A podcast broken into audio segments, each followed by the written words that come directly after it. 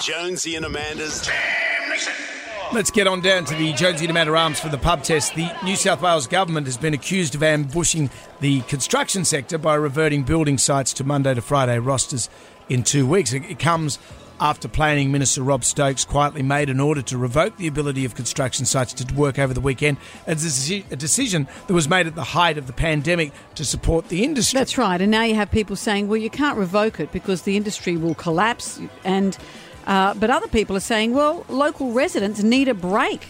There's no respite from construction noise on weekends and public holidays. So, what do you think?